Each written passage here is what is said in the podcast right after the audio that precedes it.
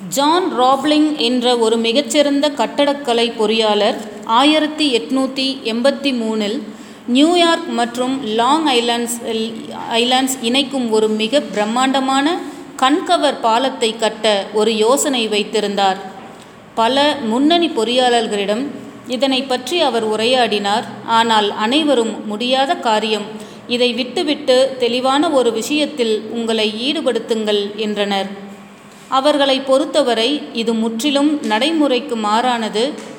இதுவரை எவரும் முயலாத விஷயம். எனவே முடியாது என்று முட்டுக்கட்டையிட்டனர் ஆனால் இவரால் இவரது தொலை தொலைநோக்கு பார்வையை விட முடியவில்லை.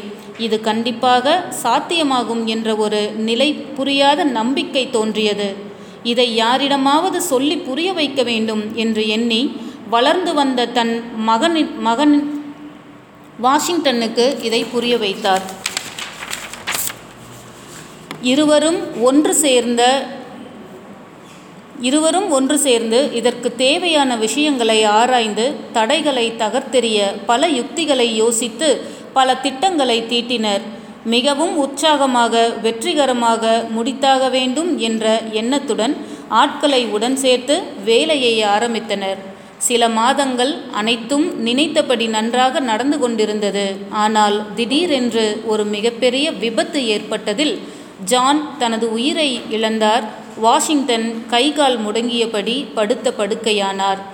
இதை கேள்வியுற்ற மற்ற முன்னறி முன்னணி பொறியாளர்கள் இவர்களை விமர்சித்தனர். இதை செய்ய முடியாது என்று சொல்லியும் கேட்காமல் தனது லட்சியத்தின் பின் ஓடியதின் விளைவுதான் இது என்றார்.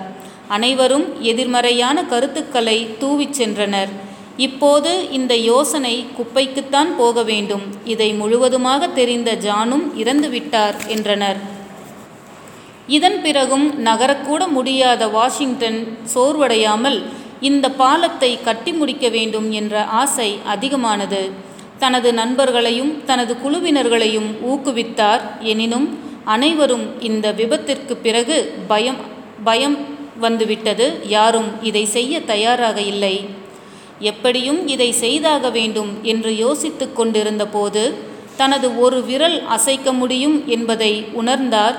மெல்ல மெல்ல தன் மனைவியிடம் இந்த விரலை தட்டி தட்டி தான் சொல்ல வேண்டிய விஷயங்களை புரிய வைத்தார்.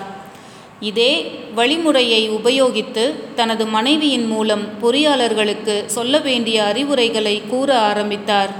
முழு திட்டத்தையும் புரிய வைத்து மீண்டும் பாலம் கட்டும் பணி தொடங்கியது.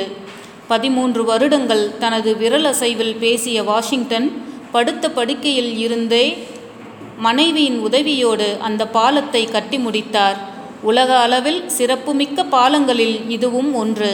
அதன் பெயர் புரூக்லின் பிரிட்ஜ் நியூயார்க் நகரில் உள்ளது. சிறு சிறு வேலைகளை கூட செய்யாமல் இருக்க எத்தனையோ காரணங்களை தேடிக்கொண்டிருக்கிறோம் இனி நாம் வேலைகளை செய்து முடிக்க காரணங்களை தேடுவோம்.